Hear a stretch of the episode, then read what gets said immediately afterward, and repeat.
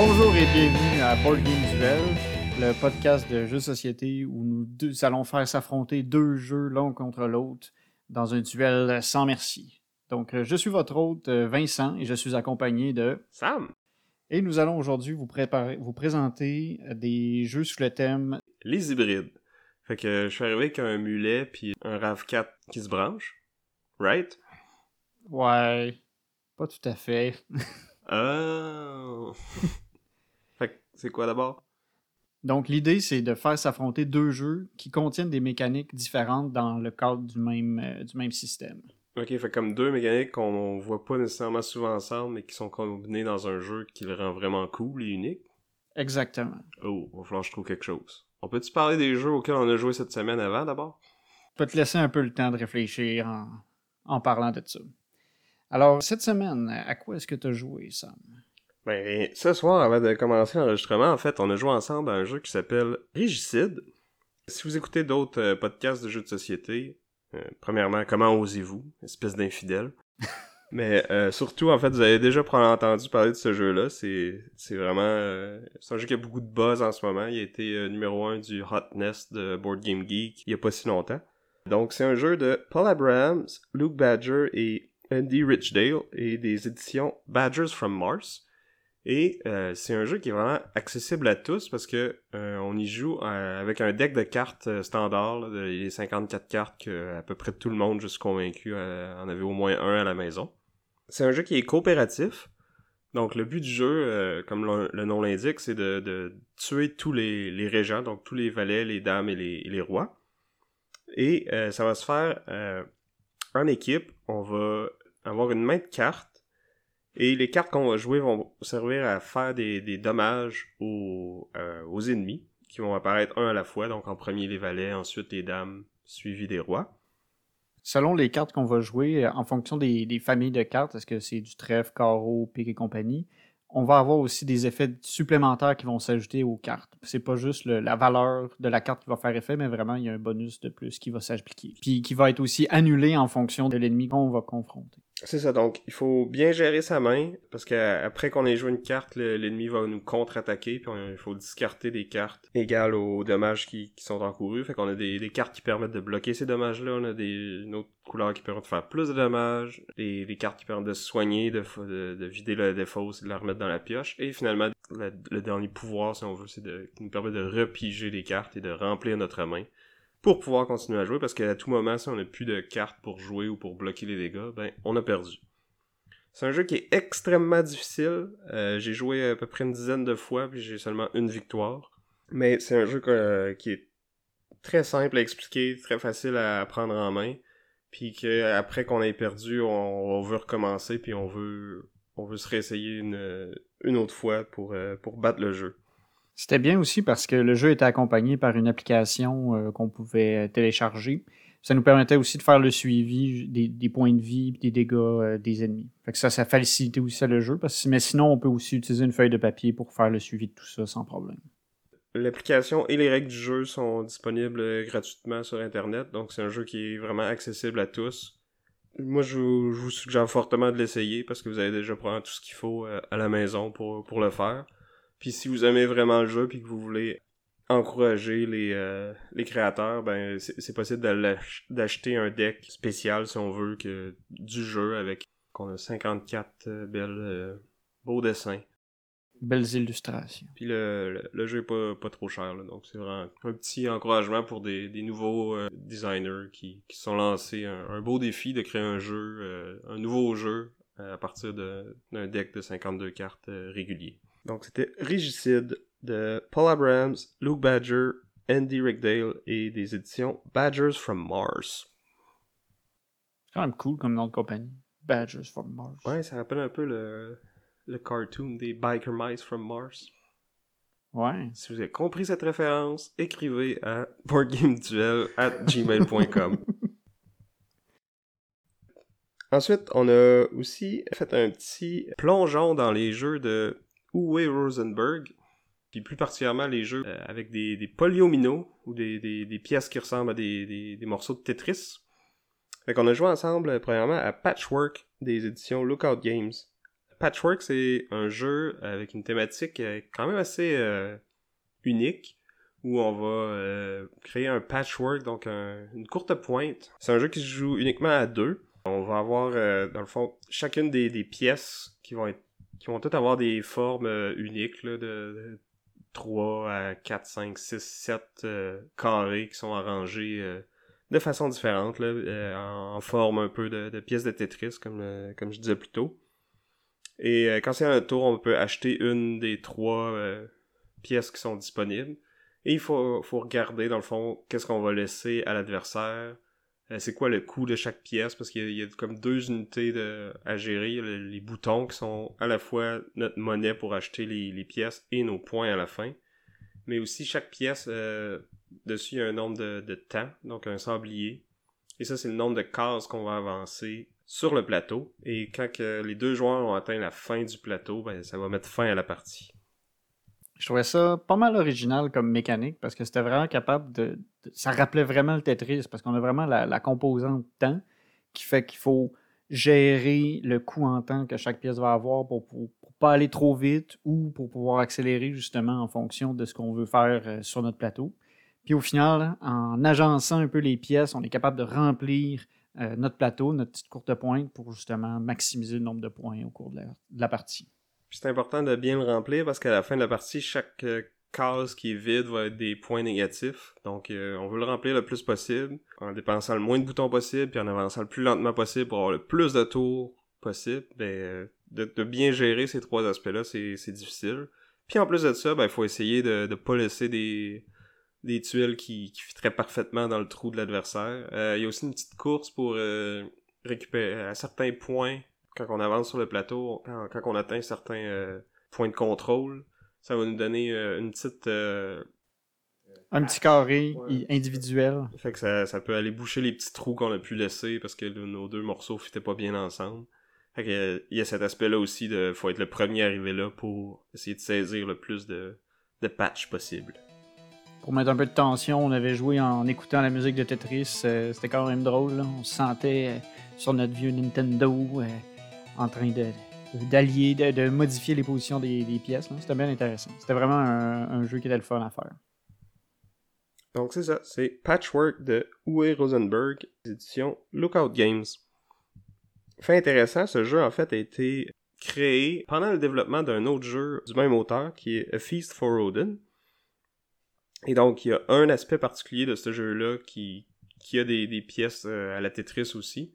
Et en, en travaillant sur ce jeu-là, il s'est dit Ah, je pourrais prendre ce petit euh, système-là, puis faire un jeu plus simple avec, puis ça a donné Patchwork. Mais euh, vu qu'on était dans, dans, la thématique cette journée-là, on a aussi joué euh, justement à Feast for Odin, qui est un gros jeu, c'est une, une, énorme boîte avec beaucoup, beaucoup de contenu. J'ai rarement vu un jeu avec autant de composantes en fait. C'est toutes des, des, des petits morceaux de, de toutes des pièces de carton qui justement vont pouvoir s'agencer euh, ensemble sur le plateau de jeu. Mais c'est vraiment euh, impressionnant. C'est une boîte remplie euh, bien pleine. Oui. Dans le fond, le thème du jeu, c'est un thème viking. Fait qu'on chaque joueur va avoir son petit village de vikings qu'il va essayer de développer. Puis la, mécanique principale du jeu, c'est un, placement d'ouvriers, mais c'est pas le pas le genre de placement d'ouvriers qu'on voit souvent parce qu'il y a tellement de d'emplacements possibles qu'on peut jamais vraiment être totalement bloqué. La twist, en fait, c'est qu'on n'utilisera jamais toutes ces actions-là, puis il y en a beaucoup qui, se ressemblent. Et euh, en fait, on a un certain nombre d'ouvriers au début, euh, de chaque tour. Et euh, chacun de ces emplacements-là va requérir de 1 à 5, 1 à 4 de ces, de ces ouvriers-là. Et plus on met d'ouvriers, plus l'action va être bonne. Donc si mettons on fait euh, une action pour aller au marché puis euh, aller chercher de la nourriture, ben si on place un ouvrier, ça va peut-être nous donner un petit morceau. Euh, tandis que si on en place trois, ben on va en avoir beaucoup plus, ou on peut aller acheter des animaux qui vont nous donner des, des ressources et des points à, la fin de la partie. Oui, dans le fond, il y a aussi un gros système d'amélioration parce qu'à chaque fois qu'on va collecter des ressources, on peut après ça les améliorer en ressources qui valent plus cher puis qui vont éventuellement nous faire faire des points. Aussi, on commence avec euh, notre petit village, puis éventuellement, on peut aussi construire des bâtiments accessoires euh, autour du village. On peut aller explorer des îles. Il y a vraiment beaucoup de beaucoup d'options. en fait, moi, c'était la première partie que je faisais. C'était c'était quand même un peu lourd en termes de, choses à savoir. C'est difficile de voir comment la partie va se passer. Euh. Mais ce qui aide un peu, c'est que, un peu à la Agricola, qui est un autre jeu euh, du même auteur, il va y avoir un deck de cartes euh, d'occupation. Donc, ces cartes-là, ça va être des, métiers qu'on peut, que nos vikings peuvent apprendre. Et on va en avoir une ou deux en début de, une en début de partie, je crois et ça peut orienter un peu notre stratégie. Parce que quand on prend certaines actions, ça nous permet de piger les nouvelles cartes euh, ou de, de mettre ces cartes-là sur la table. Et ces cartes-là vont nous donner souvent soit un bonus immédiat ou un petit bonus à chaque fois qu'on fait une action en particulier. Donc, si on en a une ou deux qui, qui nous amènent vers une, certaine stratégie, comme la chasse ou la pêche ou euh, le pillage, ben ça peut un peu nous diriger dans parce que c'est vrai que il y a tellement de possibilités que des fois on est un peu perdu puis on sait pas trop qu'est-ce qu'on veut faire. On peut aller dans un peu toutes les directions. Mais ces ces cartes là vont permettre de restreindre un peu les choix parce qu'il va y avoir des, choix qui vont être plus évidents euh, grâce à ces cartes. Oui, puis ce qui est, ce qui est intéressant, c'est justement, c'est à force que le jeu avance, on va créer un peu une espèce de machine qui va nous permettre d'accumuler des ressources rapidement, puis de plus en plus euh, facilement. Ouais, fait que c'est ça, on va se construire un espèce de tableau, puis euh, au fur et à mesure que le jeu avance, on a de plus en plus d'ouvriers. Euh, il y a une mécanique qui fait qu'au début de chaque ronde, on, ajoute un ouvrier de plus. Plus la partie avance, plus on a, on a d'actions, plus nos actions sont fortes, plus euh, on va avoir des, des, revenus à chaque tour qui vont dépendre de justement du jeu de Tetris qu'on va avoir joué, puis comment on va avoir placé nos pièces sur notre plateau. Certains emplacements qu'on doit euh, encercler avec euh, les pièces qu'on met dessus pour euh, nous générer des revenus supplémentaires. Mais on n'est pas obligé de le faire. On peut couvrir ces emplacements-là puis juste se dire qu'on n'aura pas ces, ces revenus-là pendant la partie. Fait c'est ça peut valoir la peine parce que c'est plus facile de, placer nos, morceaux en cachant ces trucs-là. Mais en même temps, un revenu de, ressources à tous les tours, c'est vraiment euh, intéressant. Donc, il y a tout cet aspect-là à gérer.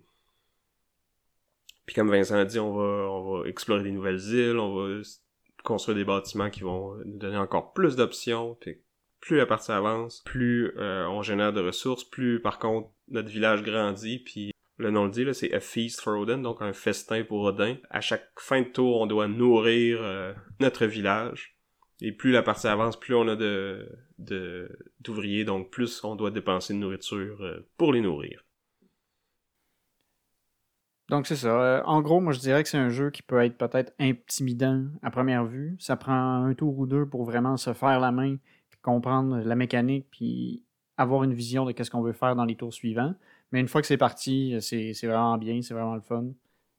Oui, c'est un jeu qu'on peut rejouer plusieurs fois, essayer des stratégies différentes, et aller focuser plus sur euh, la pêche ou les, pillages ou d'une partie à l'autre, on peut changer complètement le style de jeu. Fait que c'était euh, A Feast for Odin de Uwe Rosenberg et des éditions Zeman Games. Donc euh, maintenant, on arrive à la pièce de résistance du duel. Donc de mon côté, j'ai choisi pour, dans la catégorie jeu hybride j'ai choisi le jeu Aeon's End Legacy. Parce que dans le fond, il existe le jeu Aeon's End tout court, mais ils ont fait aussi une version Legacy euh, par la suite. Donc, Aeon's End, à la base, c'est un jeu qui déjà est un peu hybride, dans le sens où, je dirais pas, il n'est pas, ben, pas hybride, mais il est particulier, parce que c'est un deck builder coopératif. Ce qui est assez intéressant parce que d'habitude, souvent, les jeux, si on pense à Dominion, qui est, qui est un peu similaire en termes de mécanique, on est tous les joueurs les uns contre les autres à se battre un peu pour les cartes. Là, on a vraiment un travail d'équipe à effectuer. Donc, j'ai pas joué à Aeon's original, euh, j'ai seulement joué à la version euh, Legacy du jeu. Dès le début où j'ai essayé euh, Legacy, j'ai apprécié la mécanique. On commence au début, tout le monde a un personnage un peu standard, un peu vide, on, est tous pareils. Et à mesure qu'on avance dans les scénarios, parce qu'il y a vraiment une histoire qui pourrait propulser le, jeu, on débloque, dans le fond, au fur et à mesure que l'histoire avance, on débloque des habilités, on améliore une carte qui est à nous, une carte qui est propre à, chaque personnage, pour pouvoir justement s'adapter à différentes situations à mesure que le, scénario va avancer. Donc, euh, nous, dans notre cas, on a chacun rapidement aussi trouvé une espèce de rôle à effectuer pour pouvoir gagner les différents scénarios. Fait qu'on a vraiment eu un travail, c'est ça, d'équipe, à savoir, OK, toi, tu vas faire les gros dégâts, moi, je vais m'occuper de, vous permettre de faire vos gros sorts comme vous voulez. On avait un joueur qui, lui, faisait tout le temps les petits dégâts sur les petits ennemis qui apparaissaient, puis on avait un joueur qui était un peu plus flexible, mais on avait chacun, ça, notre rôle à, choisir. ça a, été, euh, ça a été vraiment cool comme, euh, comme expérience. Fait que, en partant, moi, je suis pas un. Je suis pas très adepte du format Legacy, dans le sens où. Euh, j'aime pas altérer le jeu, j'aime pas ça, le modifier, j'aime pas ça, briser les choses. Là, dans ce cas-ci, il n'y a pas de, de, carte à déchirer ou quoi que ce soit. C'est vraiment juste des collants qu'on ajoute au fur et à mesure que l'histoire avance. Est-ce que c'est possible de rejouer au jeu un coup qu'on a terminé la campagne? Non pas avec le, Legacy comme tel, mais on peut utiliser les personnages qu'on va avoir créés dans le jeu de base, dans le fond. Ils sont, ils sont compatibles, ils sont peut-être un peu plus forts. Ils conseillent dans le livre de, ne pas utiliser certaines des mécaniques, que ce soit pas trop facile de jouer dans le jeu de base après ça. Corrige-moi si je me trompe, moi j'ai jamais joué au jeu, mais Eon's End, il y, a, quand même plusieurs expansions qui vont rajouter des, nouveaux boss et des nouveaux euh, personnages. Je mets chaque personnage a son deck euh, un peu personnel euh, dans, dans, le jeu normal. En fait, euh, c'est plutôt que tout le monde a un deck de, de cartes de départ qui est le même. C'est au fur et à mesure que le jeu avance, on achète des cartes pour construire notre deck. C'est dans le fond, chaque partie, on, on, recrée notre deck, on va, on va acheter des cartes puis on va se bâtir. C'est plus que chacun va un peu essayer de se spécialiser dans, dans un certain type de cartes pour pouvoir être utile au groupe le plus possible. Dans le sens, où c'est important qu'il y ait à certains moments quelqu'un qui soit capable de, s'occuper des petits euh, des petits mignons, puis qu'il y en ait un qui soit capable de faire des gros dégâts sur le boss. Parce que dans chaque scénario, tu vas avoir un boss, il va y avoir des cartes événements qui vont sortir, puis qui vont soit ajouter des minions, soit le boss va nous faire des attaques. Puis en fonction de ça, justement, il faut pouvoir être assez flexible, ben, assez euh, polyvalent dans notre. Puis même dans la version Legacy, tu rebâtis ton paquet à chaque partie. Oui, dans le fond aussi, ce qui est cool, c'est que on va commencer avec euh, neuf, paquets de cartes différents dans le magasin au départ. Puis à mesure que les scénarios vont avancer, on va pouvoir remplacer certains de ces paquets-là par des cartes plus fortes. Fait qu'on a cet aspect-là qui fait que d'une partie à l'autre, on a une progression pour le groupe, puis on a chacun notre progression individuelle aussi au niveau des habilités et compagnie. Puis est-ce que le jeu est difficile? Souvent, les, jeux coop, c'est ce qui va faire le jeu. Si c'est trop facile, c'est on s'ennuie. Si c'est trop difficile, on se décourage. Comment tu commenterais la, difficulté de Eon Zen? Pour l'instant, on a une bonne euh, progression au niveau de la difficulté. Les, premiers, les deux premiers scénarios, on les a finis sans trop, euh, sans trop que ce soit compliqué. Le troisième scénario, il a fallu se reprendre une ou deux fois pour bien réussir à, comprendre, le, ben, dans le fond, à, battre le boss. Ok, puis si tu, si tu perds, dans le fond, il faut que tu recommences le même scénario. Oui, tu recommences le même scénario, tu reprends. Un autre truc qui est différent aussi de la plupart des deck builders, c'est que quand on va utiliser nos cartes et qu'on va les mettre dans la défausse, quand on va reprendre les cartes de la défausse, on ne rebrassera pas ce paquet-là. Fait que l'ordre dans lequel on va jouer les cartes va influencer aussi quand est-ce qu'ils vont revenir. Fait que les premières cartes qu'on joue, c'est aussi les premières qui vont revenir quand on va reprendre notre paquet, notre défausse. Fait qu'il y a ça aussi à garder en tête. Fait qu'il faut se dire, si on joue nos grosses cartes au début, ils vont revenir plus vite que si on attend trop à la fin. Donc, euh, c'est ça. C'est, donc, c'est un jeu, c'est ça. Deck builder, coopératif, legacy. Donc, je trouvais qu'il y avait, ça, une belle euh, collection de types de mécaniques différents qui s'agençaient quand même bien pour faire un jeu qui était pas mal intéressant. Donc, euh, c'était Aeon Zen Legacy, un jeu par Kevin Riley et Nick Little qui a été publié par Indie Boards and Cards. Cool, ben, je serais vraiment curieux de l'essayer, que ce soit la version Legacy ou euh, n'importe lequel des autres euh, Zen. Ah. De, ce que j'ai entendu parler, je pense que pour débuter, Legacy est un, bon choix. Ouais, ben, vu que tu as un peu la progression au début, parce que tu n'as pas accès à toutes, toutes, toutes les règles, toutes les mécaniques, puis qui vont s'ajouter progressivement au fur et à mesure que la campagne avance, ça fait aussi que c'est plus facile d'entrer en jeu avec ça. Et en plus, euh, on a perdu un joueur dans notre campagne, fait que si jamais ça t'intéresse. Vous allez avoir besoin d'un remplaçant. Ouais, c'est pour ça qu'on l'a pas réouvert depuis. C'est bon. On, on se lancera là-dedans. De mon côté, moi, je vais parler du jeu Cyclade de Bruno Catala et euh, Ludovic Maublanc et publié par Matago. Dans le premier épisode, je vous ai parlé dans mon top 5 de Inish. Au dernier épisode, on a parlé aussi de, de Kemet.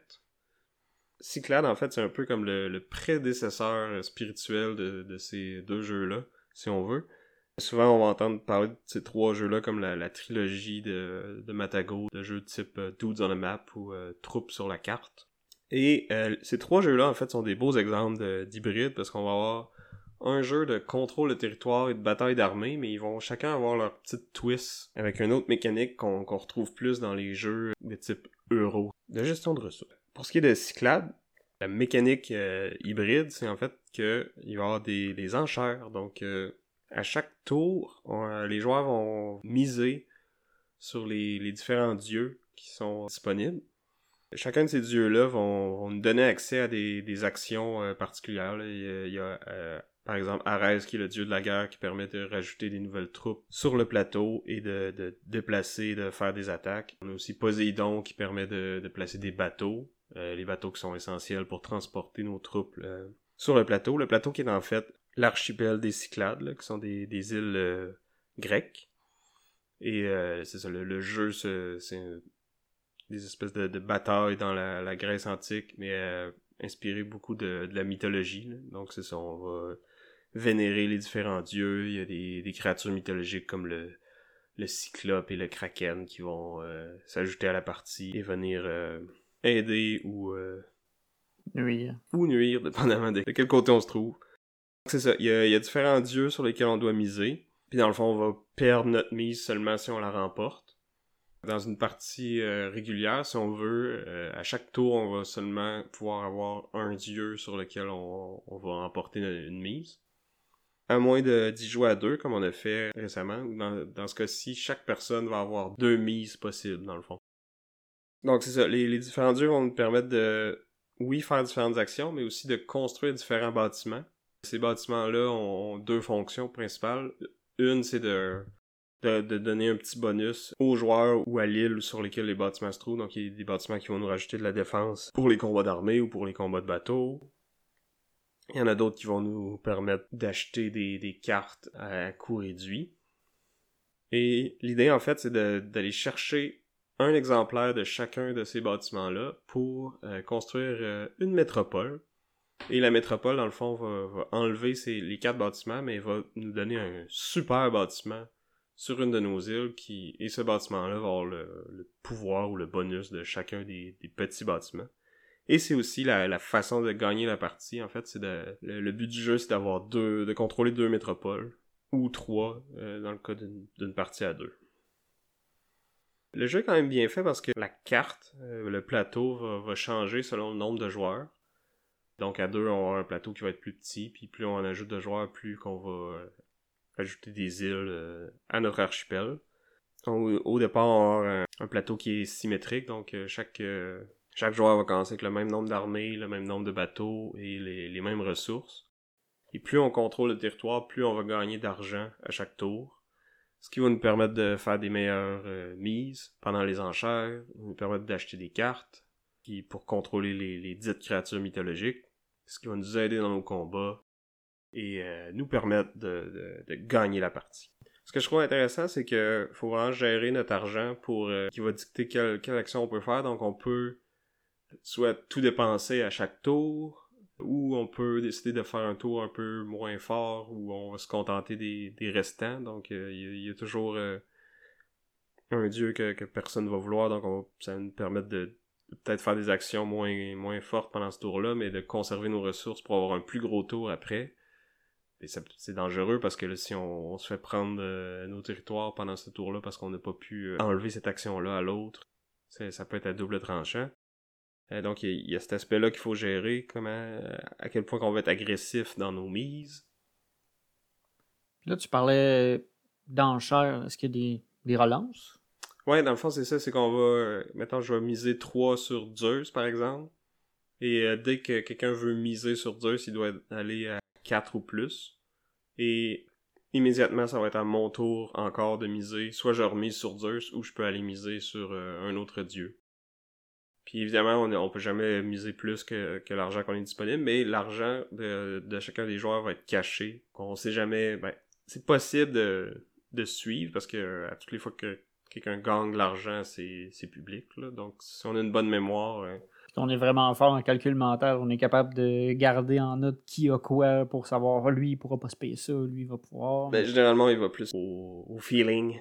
Donc, mm. on, on, fait des estimés sur Ah, peut-être que si je mise 6 ici, il devrait pas. Il pourra peut-être pas me, me surenchérir. Mais en même temps, si je mise 6 là, je pourrais pas acheter de bâtiment parce que.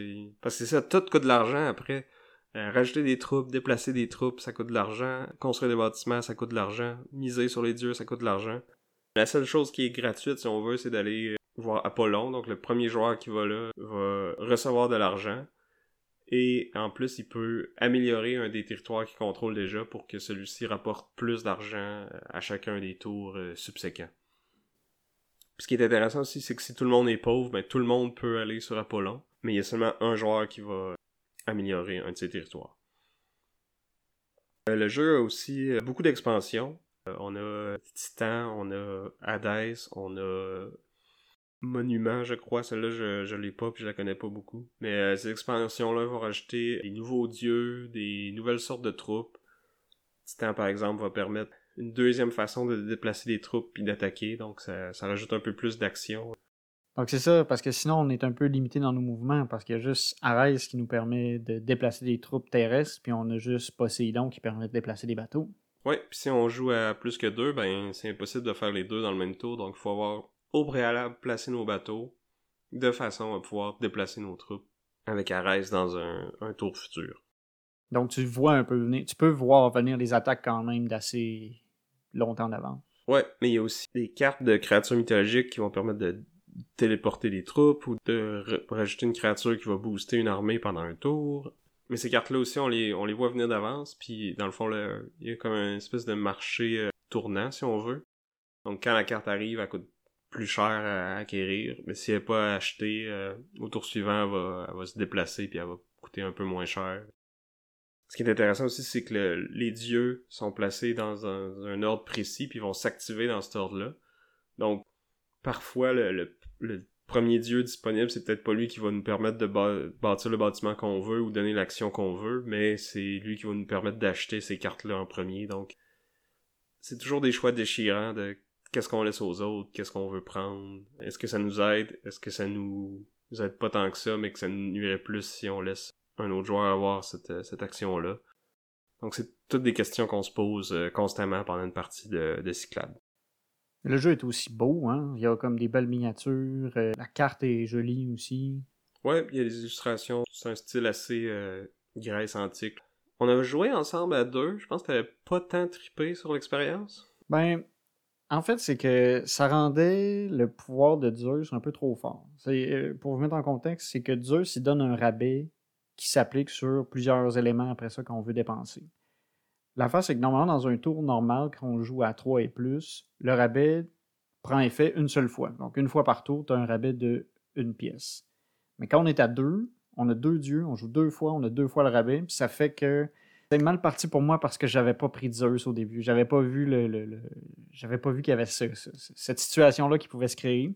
Et j'ai été rapidement euh, débordé. Euh, j'étais pauvre alors que Sam euh, empilait les richesses. Puis à un moment, j'étais incapable de pouvoir aller chercher les dieux que je voulais parce qu'à tout moment, Sam pouvait tout simplement faire je mets plus. Je mets plus.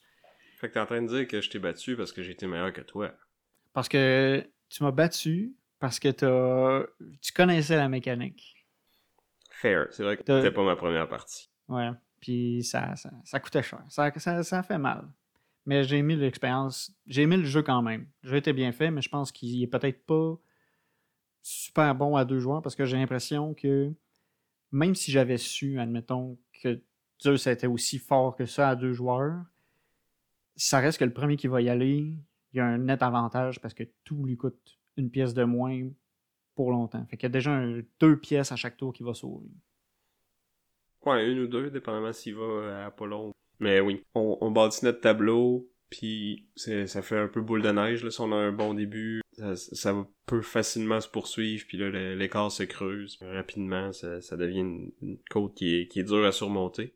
Il y a pas beaucoup de, hasard dans le jeu. Là. Ben, la façon que les dieux vont sortir, oui, mais c'est du hasard qui, qui influence tous les joueurs euh, à peu près ben, également. Ça peut être un peu plus avantageux pour un ou l'autre d'avoir un dieu en premier, mais règle générale, tu sais, c'est il n'y a pas beaucoup de hasard là. Les combats, comment ça fonctionne, c'est qu'on va additionner le nombre de troupes de chacun des joueurs dans le combat, puis on va. Euh, chaque, chaque côté va lancer un dé. Les dés vont de 0 à 3, je pense. Il me semble qu'il y a deux. C'était pas un à 6 Non, je pense que c'est 0, 1, 1, 2, 2, 3. Ah ouais? Donc il y, a, une petite variance avec les dés. Puis ça, le, dans le fond, le côté qui, qui a le total le plus élevé fait perdre une troupe à l'adversaire. Puis il y a des, on fait des rentes de combat jusqu'à temps que un décide de retraiter ou que toutes les unités d'un joueur soient décédées. Exact. Donc c'est ça, il y a, une petite variance avec les dés, mais si on a une, armée qui est vraiment plus grosse que celle de l'adversaire, on a quand même beaucoup plus de chances de gagner que, que l'autre. C'est pas comme à risque où on va.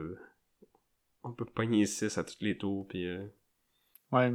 C'est aussi c'est qu'il n'y a pas juste euh, il y a pas juste les combats. Il, il peut y avoir peu de combats, puis quand même, la partie peut se, terminer. Mais généralement, il y a quand même pas mal de combats. Surtout avec l'expansion Titan qui permet de. D'améliorer la, la, mobilité, oui, parce que sinon, il n'y en a pas beaucoup sans. comme on disait tantôt. C'est ça. Cette expansion-là va aussi avoir un nouveau euh, plateau, donc euh, une, carte différente, qui a, plus de territoire au sol, donc les, bateaux sont un peu moins euh, primordiaux avec cette expansion-là. Donc c'était ça pour Cyclade de Bruno Catala et Ludovic Maublanc et des éditions Matago. Une autre mécanique intéressante de, de c'est aussi que quand on décide de jouer une carte, elle ne va pas faire effet immédiatement. Il y a plusieurs des. En fait, la plupart des cartes qui sont des, sorts vont juste avoir effet le tour d'après. Il faut comme tu les prépares en les jouant, puis ils vont faire effet, c'est ça, le tour suivant.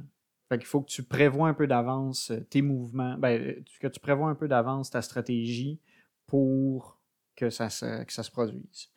Puis quand c'est le tour d'après, dans le fond, il y, a eu, tout le monde après ça euh, va avoir joué entre-temps.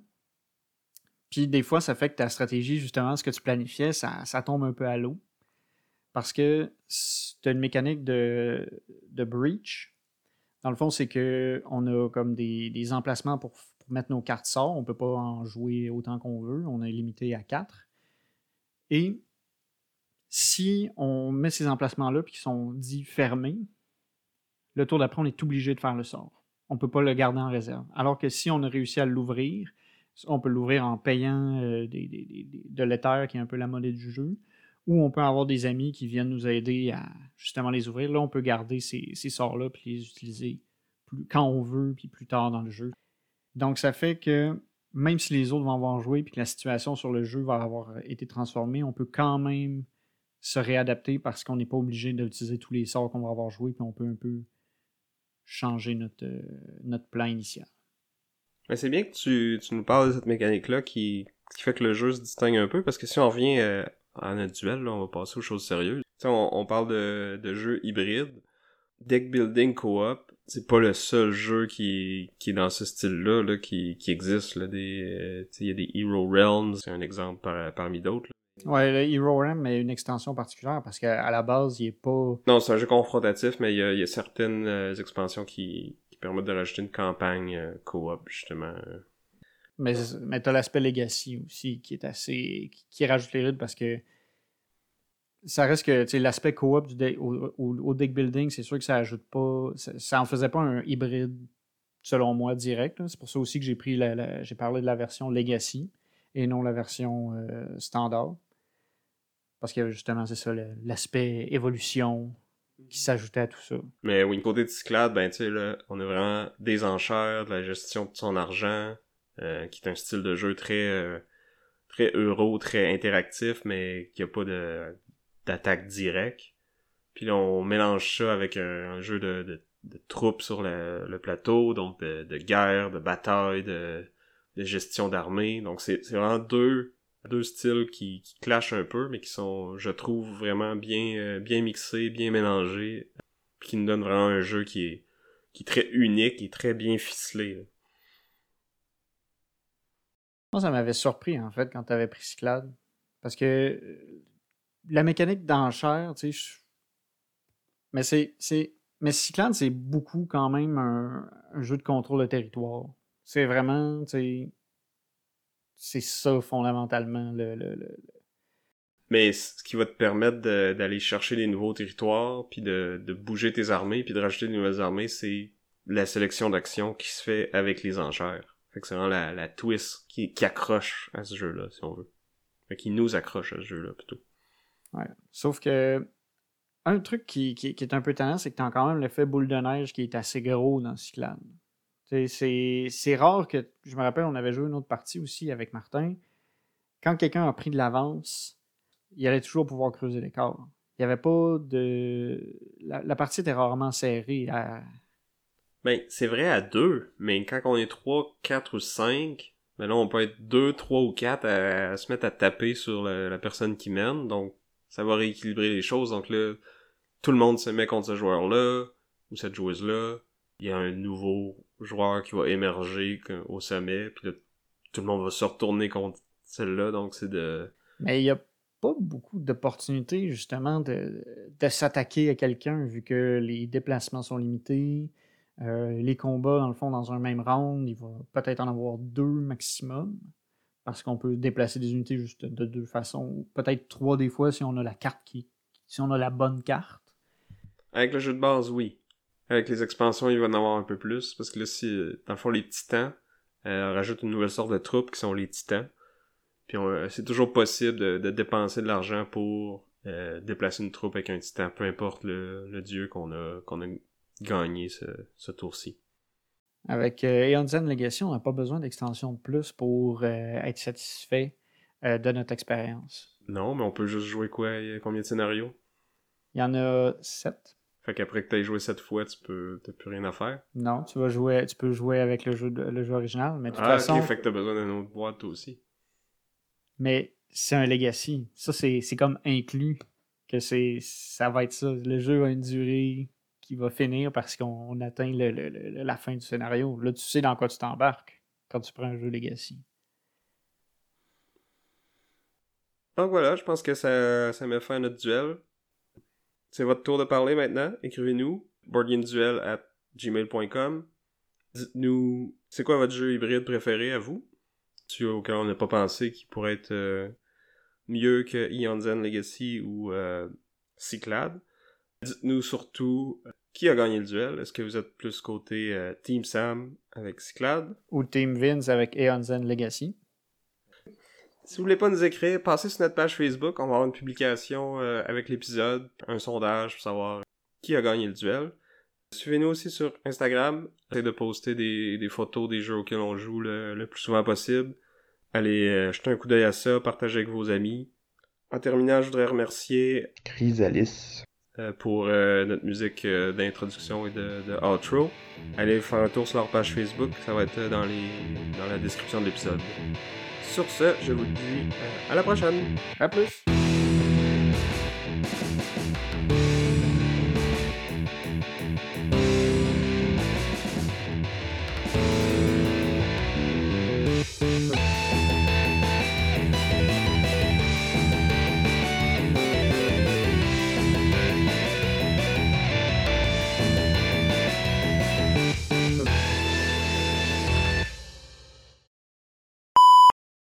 Podcast de jeux de société dans lequel deux jeux vont s'affronter pour qu'on puisse pour qu'on détermine eh, je sais. Oh.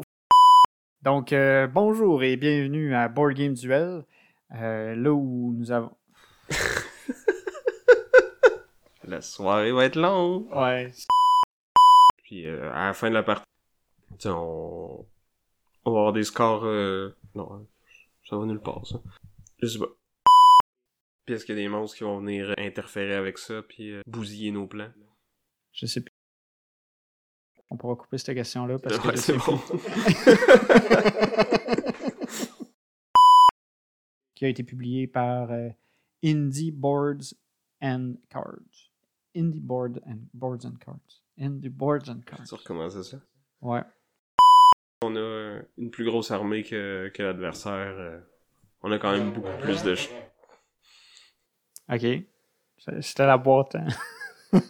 Je sais pas si on va entendre ça au micro, mais c'est la boîte. Si vous voulez pas nous écrire, passez sur notre page Facebook. Euh, on va poster... Pas... Voyons, colique. on...